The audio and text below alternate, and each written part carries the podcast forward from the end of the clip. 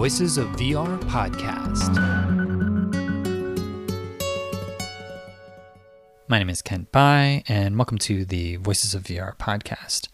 So in today's episode, I have Teresa Duringer, who is the CEO of Temple Gates Games and was at South by Southwest this year talking about game design for VR pioneers.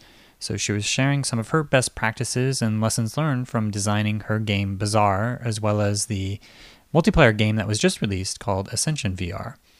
And so Teresa also talks about her process of overcoming the fear of flying through VR, not through exposure therapy, but by just simply opting out of the flying experience and being able to completely escape and immerse herself into a VR experience to take away all the external stimuli of flying on a plane. So that's what we'll be covering on today's episode of the Voices of VR podcast. But first, a quick word from our sponsor. This is a paid sponsored ad by the Intel Core i7 processor. You might be asking, what's the CPU have to do with VR? Well, it processes all the game logic and multiplayer data, physics simulation, and spatialized audio. It also calculates the positional tracking, which is only going to increase as more and more objects are tracked. It also runs all of your other PC apps that you may be running when you're within a virtualized desktop environment. And there's probably a lot of other things that'll do in VR that we don't even know about yet. So Intel asked me to share my process, which is that I decided to future-proof my PC by selecting the Intel Core i7 processor. So this interview with Teresa happened at the South by Southwest conference that was happening in Austin, Texas on March 17th, 2016. So with that, let's go ahead and dive right in. Hi, I'm Teresa Duringer, CEO of Temple Gates Games, and we make VR games for multiple platforms, including the Gear, Oculus Rift, Vive, and other headsets out there. So we're here at South by Southwest, so maybe you could tell me a little bit about what you're presenting here today. Today I did a talk. It was called Game Design for VR Pioneers, and I started out by looking back at the 90s and looking at Web 1.0. It was cluttered, it was a mess, and I looked at how we could figure out what was the transition to a cleaner design, a cleaner interface for everyone, and apply some of those lessons to VR, because I'm seeing a lot of similar messes in VR design-wise, and I think we need some help with that. So what was the turning point, or what did it look like before, and then what did it look like after and with the web? Well, if you remember back, if you were around in the 90s, you can remember a lot of animated GIFs everywhere, scrolling marquees, a lot of blink tags, just kind of a cacophony. And the point of all that stuff was to attract the user's attention to a feature the developer wanted to engage with. And eventually standards came along and resolved that problem. So once you had things like the login UI always appearing in the upper right-hand corner, now the developer doesn't have to visually sell that to the user. The user just knows about it. And so once you have these standards, design can get a lot more clean. So I'm thinking about VR and how we're going to derive those standards from the pool of mechanics and content that we're coming up with right now. So what are some of the metaphorically equivalent messes that you're seeing in VR right now? Well, you know, back with GeoCities, you had issues with attentional manipulation, how to get someone to look at a feature. And I'm seeing the same thing with VR, and it's even more amplified because in VR you have 360 degrees of visual freedom. So if you want your player to look in a particular direction, you need to figure out how to get them to do that. You have to manipulate them or coax them in some visual, usually, way. So one thing I've done in my work is have a shooting star that spawns in front of the first-person camera, and that shooting star moves where I want them to look. And there's a lot of different techniques you can do. You can do particle effects at the periphery that will kind of draw the eye along. You can do animated characters. You can do animated text. There's a lot of things that people will do, but you keep adding things and adding things and adding things, and it just kind of explodes into a big mess. And so starting with the web, and then where do you go from there in the presentation in terms of some of the insights into VR design? Well, I think that there's a really interesting thing that I'm seeing, which is the fact that VR has sort of a natural lack of abstraction. So if you think back to some of the first computer games like Pong and Minesweeper, those are very heavy on abstraction. They're circles and squares and symbols. And in VR, you're typically in first-person perspective, and that implies a lot. So it implies perspective, it implies a sky, because you have to draw something if the user is going to look up. If you think back to earlier computer games, what did the sky look like in Minesweeper? The developer didn't have to solve that. And because of this, I think we have a realism in VR that we don't necessarily have in other previous gaming media. And I'm not talking about an aesthetic realism necessarily. I'm talking about a one-to-one relationship between the player and the game. So for example, if you have something like a reflective surface in your VR game and your avatar looks at it, they're going to expect to see an avatar reflection back. So you have to design that avatar.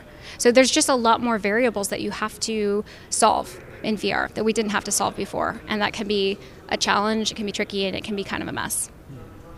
So what are the biggest VR design principles that you were trying to communicate today? Well, I don't have as many prescriptions for people. I have a lot of mistakes that I have made and I've learned from, so I tell people a lot about those mistakes so that they don't have to make the same ones. So I guess one of them is, I think it can be a big mistake to design for what can I do with VR that I can't do anywhere else. I initially did a lot of design with that. I think it can lead you down some unfortunate rabbit holes. So for example, you have accelerometer data. So I implemented this nodding your head or shaking your head to accept or reject a quest. And I thought that was really neat, but I found that actually if you tell someone to nod their head, there's a really wide range of behaviors that a player will go through, straight down to people will shake their head horizontally if you ask them to nod. And if your code is going to support accepting all this wide range of movements as a nod, you're going to get a lot of false positives. So I actually go back and I have a button that says yes or no. So there's this great quote from Jurassic Park that I put in my talk, which is Jeff Goldblum saying, "You were so preoccupied with whether or not you could, you didn't stop to think of whether or not you should." And I think there's a lot of gimmicks that people are doing because they want to try something new, but those aren't necessarily the best designs. And one more example of that is I put my UI originally in the sky. It was literally a heads-up display, and it was really beautiful and a really cool aha moment, but it's uncomfortable for players to look to the sky very frequently as you'd want to access a UI. And people don't think to look for their inventory in the constellations. So I ended up putting a box on their carpet, and that works great. People know to look for it there. So a lot of my prescriptions were around how to focus on intuition and draw your designs on what's going to be the most intuitive thing. And how are you actually sketching out or planning out a scene? Are you doing like two-dimensional storyboards, or are you actually just in the Unity editor just kind of grayboxing things around? Well, we have kind of a kooky thing on our team. We have a custom engine, so we're not actually using Unity. And my background is a little bit more visual, so I just start in Photoshop, and I start thinking about what I want to see in painting there, and then we go to 3D modeling from there. And what have you seen as being really good examples of VR design? So I really appreciate when people take the best practices of what not to do and flip them on their head. I love that sort of rebellious design spirit. So I really appreciated the team that created Colossus. I think everyone has accepted that you can't do a dolly shot in VR, you can't do a pan, because that will make your user sick and you never want to do that. But I think they found a really smart way to do that by reducing a lot of the visual artifacts and things that were in the scene so that they could do a successful pan. So people who put that design energy into coming up with a way to do something that no one else has figured out a way to do before, I get really excited about. Were there any other big moments or insights that you felt you were trying to communicate today? I have a fear of flying, and that has really impacted me through my life, but has also impacted my game development. So coming to VR, I was pretty skeptical, and what happened for me that changed my mind was I went on a flight, and I took VR, and even though I know my fear is irrational, I have a lot of real physiological manifestations. You know, I break out in hives, for example, and I'm sweating bullets. After an hour in VR, I noticed something crazy, which was that my hands were completely dry, which is something I have not experienced for years on a flight. And I really started thinking about the absolute shutdown of external stimuli. You can really turn the world off. You can opt out of an experience in your life. We've never been able to do that ever before. And in as much as you can opt out of something, you can opt into something else. And so people have all these experiences and think they're in different places. You thought you were in your bed this morning. You thought you walked over here. You think you're in this hallway now because your eyes are telling you that. And in VR, we have an opportunity to have our eyes tell us something that might conflict with our actual GPS location. But as far as your experience is concerned, you really are those new places. So you really have this personal transporter effectively. And I think that is just the craziest, coolest thing. And I'm so excited about it. That's a really interesting way to phrase it, is to opt out of an experience in the moment to be able to opt in into a VR experience. And what do you think the implications of that are? I think you can get a little bit alarmist and maybe a little dystopian, terrified of escapism and people rejecting, you know, difficult situations in their life. But I think the opportunity to get something you might not have access to beyond gaming. You know, maybe you have access to an education that you didn't have before, or maybe you live in an area with lots of pollution and you have access to a beautiful national park that you might not have had access or the money to travel to. I think people can be a little bit worried about what's going to come with this new technology, which seems pretty par for the course with new technology. But I'm just really excited about what we can do with it for good. Why are you so excited or passionate about VR right now? Well, I'm a VR game developer, so I think there is a little bit of I'm drinking the Kool-Aid because I've already invested time and my life into this. But I'm also just really excited because the community is super awesome and willing to share things. I think there's a little bit of a utopian sort of zeitgeist of everyone just wanting to help each other out right now, and that just keeps me fueled.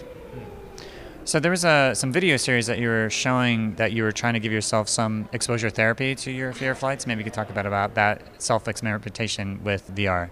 That's what I was mentioning with the flight stuff. So I actually studied neuroscience and psychology when I was in college, and I remember the way that people talked about dealing with phobia was with exposure therapy. And I want to buy into that because it's this established method, but I personally, very anecdotally, keep going on more flights and it's not making me feel better. It's making me stressed out. And what I want to do is give myself an opportunity to just extract myself from all of that, all the stimuli that's going to remind me that I'm on a flight. I like the idea of removal, and I haven't seen as much research in that direction, the sort of negative rather than the positive. I don't really want more planes in my life. I just want to not have to think about it so that I'm not distracted and I can focus on the stuff I am excited about. Interesting. Yeah, my understanding of exposure therapy is that there's certain thresholds that you're trying to progressively move yourself down towards, and so actually jumping on a flight is like going way beyond that threshold because you're kind of already past that. And so I think the idea with VR exposure therapy, like companies like Sios, is that you could start to get a virtual experience of getting onto a plane, so you can see the visual input of that, but yet, you know, if you have any of the physiological effects, you could take it off at any moment. But the idea is that if you slowly adapt yourself to it, then perhaps when you actually need to get on a flight, then it wouldn't be so bad. I think that is a very noble idea, and I think that is great that people are working on that. So that is great. I think if you don't have to experience a flight because you can just hop into VR and do something that makes you more happy, I'm not sure that there is a need to invest in a lot of time ramping up to dealing with a particular stimuli, because if you just don't have to expose yourself to that stimuli, maybe that's a weird investment. But also, I'm not a scientist and I don't want to step on anyone's toes. I think that people are doing a lot of fantastic research. So, well, it sounds like what you're doing is a little bit of like self-research. You're solving a real problem. Like, you actually have to fly around and go to these places, and that you're using VR to make it a better experience. And it sounds like, anecdotally at least, it's helping. Yeah, absolutely. But please just take it with a grain of salt. I am absolutely invested because I am a VR developer, so I wanted it to work. What I really want to see is more people, more research. Take a galvanic skin response test. You know, measure the sweat. That's a very easy thing to measure. You know, factor in the turbulence from the accelerometer data. There's ways we can figure this out without me just telling a story and saying, hey, I'm a VR developer and VR solved my fear of flying. And that's what I want to see, is more people trying this and more actual scientific research. So maybe you could talk a little bit about your game, and it's going on different platforms, it sounds like. So, you know, talk a bit about that experience of what it is and where is it going now. Yeah, so the Bazaar game that we made is a flying carpet game, and that is on the Gear right now. It's on the Oculus Store as a launch title. It'll be on the Oculus Rift coming out soon. It'll be on the Vive coming out very soon. And my team is really focused right now on working on some really cool multiplayer experiences. And actually, we just got this week multiplayer going across platforms. So if you're in the Vive, you can be playing against someone in the Oculus Rift. So I want to talk more about that, but we haven't announced too much yet. But I'm super freaking excited about it. Yeah, I just came back from GDC, and you know, a lot of the social experiences end up being some of the most compelling experiences that I've found. You know, the ones that really stick with people are the ones that you're interacting with other people. There's only so far that the AI can take characters, and so just knowing that there's another person interacting with you, I think really fundamentally changes the interaction. Absolutely. And I think that developers have been a little bit shy to jump into multiplayer. So, you know, the consumers out there and people going to conventions think that VR is this very single player, very isolated experience. But the problem is there aren't the incentives for the developers to create multiplayer experiences because already the market's relatively small compared to other game markets with platforms that have been around for longer. So you're already dealing with a small market and you're going to fragment that even more if you're saying, okay, only people who have two headsets can play this game, or you have to find someone to play this game with. But I'm starting to see that tipping point where people are actually starting to invest in that multiplayer experience. And it's just incredible. I'm seeing things I've never seen digitally before. So one example is we've got a lot of orientation, tracking, head look in our game. So if you and I are playing together, I can see what you're looking at, but I can also make eye contact with you in first person. That's a profound experience in a game, to make eye contact with someone in VR. And what we found is it helps humor along quite a bit. So for example, if you look at something and laugh, and I see where you're looking and I look at that thing and I start laughing, suddenly we're in this giggle fit between us and no one has said anything. There's no text that's been typed, there's no words. It's all nonverbal communication, it's body language. I'm seeing a lot of really interesting things there. Another thing is in a strategy game where you might be making a decision, if you can see with that orientation tracking, so the player cocking their head to the right, you know, and kind of looking at different things, it fosters patience because you can see them actively making a decision, like as if you were playing poker at a table with someone, or as if you were playing a game with someone in real life.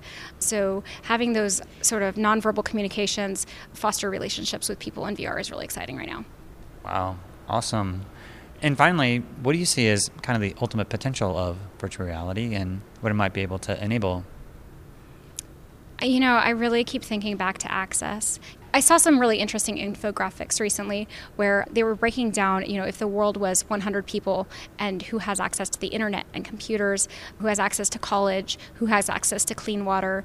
And I keep thinking about VR and the fact that VR might seem kind of expensive right now, but it's a really new technology. And relative to other things, it's actually not that expensive.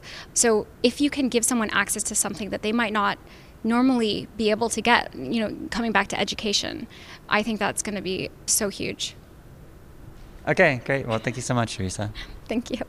So that was Teresa Duringer. She's the CEO of Temple Gates Games, and she was giving a talk at South by Southwest called Game Design for VR Pioneers. So I have a number of different takeaways about this interview. Is that, first of all, this is the first time that I've heard anybody really talking about using VR to explicitly opt out of a real-life experience. In this case, Teresa is not a huge fan of flying and has visceral physiological reactions to flying. And so instead of doing something like exposure therapy to be able to kind of get small doses of virtual experiences of flying in order to make it less overstimulating, she's actually just using VR to opt out of the experience of experiencing all those external stimuli. And so it seems to be working for her. And this is kind of the first time that I've heard anybody kind of using VR to explicitly get out of an experience that they didn't want to be in. Aside from, I guess, using VR for pain management for companies like Deepstream VR. So I guess there's a precedent for doing VR as a form of distraction therapy, but just kind of interesting to hear that as a use case. I don't personally think that this is going to be a widely spread use of VR, especially considering the wide range of different phobias people have. And just talking to Alex Faborg of Google, he kind of thinks that a lot of VR that's going to be being played is going to actually happen within the privacy of someone's home. But in some cases, like riding on a train or a plane where you're physically isolated for an extended amount of time, then I think it's going to be a little bit more socially acceptable to use VR. So a number of different takeaways from the other points that Teresa was making about VR design. I think it's interesting to think back to the early days of the web and see the parallels between how people were doing these drastic measures in order to grab your attention. And we kind of have this nostalgia of looking back at some of these websites from the early 90s on archive.org or GeoCities and kind of seeing the just really ugly web design that people were using, but also on top of that, just the link tags and very flashy ways that people are trying to grab your attention. And I think Teresa's trying to make the point that in VR, it's kind of like that right now, that in the future when people look back at some of these early techniques of trying to grab your attention and focus to where you should be looking at, then it may look as heavy-handed as the early days of the web looked. So some of the different techniques that she says that she's been using in order to direct attention include things like moving objects through a scene so that if you want to have someone look at something, then you can have an object fly in that direction, or you can use some sort of particle effects at the periphery of the screen so that may catch somebody's attention so they want to look up. Having a non-player character in the scene that's also looking in the direction that you want to look can be a way to help guide your attention. The only problem is that you actually have to find the NPC in the first place and be paying attention to them when they're looking at something. But you can use the natural characteristics of when people are looking at something, you kind of want to see what they're actually looking at. So a couple of other points that Teresa was making is that VR is lacking a lot of the abstraction that is found in other games. So in other words, you're not able to do a lot of the shortcuts that game designers have been able to traditionally do within a video game. So for example, if you kind of think of the metaphor of a movie studio that is shooting a scene in a city and they're only shooting an external shot, you don't have to build the entire interior of those buildings. So in VR though, you're able to kind of look all around, and it actually exposes a lot of those things that you weren't able to see before. And so it just makes you kind of be a little bit more comprehensive in the different objects and scenes that you're developing, and you can't take as many shortcuts. Another point that Teresa was making is some of the mistakes that she made was that she's trying to design VR that you can't do anywhere else. And while that may be novel and interesting for you to experiment that way, sometimes a simple solution, for example, just using a button to be able to have some sort of user action, is a lot more reliable than trying to code things like, you know, let's have the player nod because we can detect whether or not they're shaking their head. And stuff like that could be just a lot of extra design work to have a mechanic that doesn't really work all that well. So I think right now in the early days of VR, there's a lot of people that are experimenting, and I think it's worthwhile to do that experimentation, but kind of recognize the limitations of some things that in the end don't actually really make it more efficient or easier for people to interact with the VR experience. And finally, some of the things that Teresa was talking about, the multiplayer games. That game has since been announced and released called Ascension VR, which is kind of like a tabletop game where you're able to basically play a card game with other people, and you can play it across multiple different platforms. And so check out Ascension VR if you want to see some of the latest games that Teresa has been working on. So that's all that I have for today. I'm going to be at PAX West this weekend, trying out all the different VR experiences that are there, and going to be on a Twitch live stream every evening starting at 5 p.m. And so that's at twitch.tv/PAX3, and that's part of the Intel Gaming and Intel Core i7 processor sponsored wrap-ups at the end of each day. They're currently sponsoring the Voices of VR podcast, both in August and September. So I'll be there trying out all the different events and then kind of reporting on them at the end of each day, along with a set of other panelists. So again, thanks for listening. And if you enjoyed the podcast, then help spread the word, tell your friends, and become a donor at patreon.com/voicesofvr.